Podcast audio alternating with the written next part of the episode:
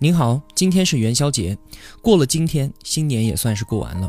我和自己说，从明天开始，我就要背负梦想出发了。我们需要用仪式感时刻提醒自己，因为人生本就是一场马拉松，胜者不是跑得最快的，而是一直在跑的那个人。马奔跑起来要比骆驼快，但是骆驼一生所走过的路却是马的两倍。俞敏洪说，能够登上金字塔顶的只有两种动物。蜗牛和雄鹰，雄鹰依靠翅膀飞上塔顶的一瞬间，蜗牛却要因此坚持一生。绝大部分人并非雄鹰，但是所有人都能够拥有蜗牛的坚持。一切都靠累积，一切都可以提前准备。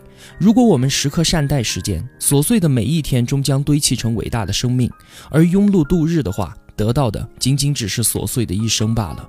请时刻提醒自己，把时间当作朋友。祝您元宵节快乐！愿您今年可以收获时间的回报。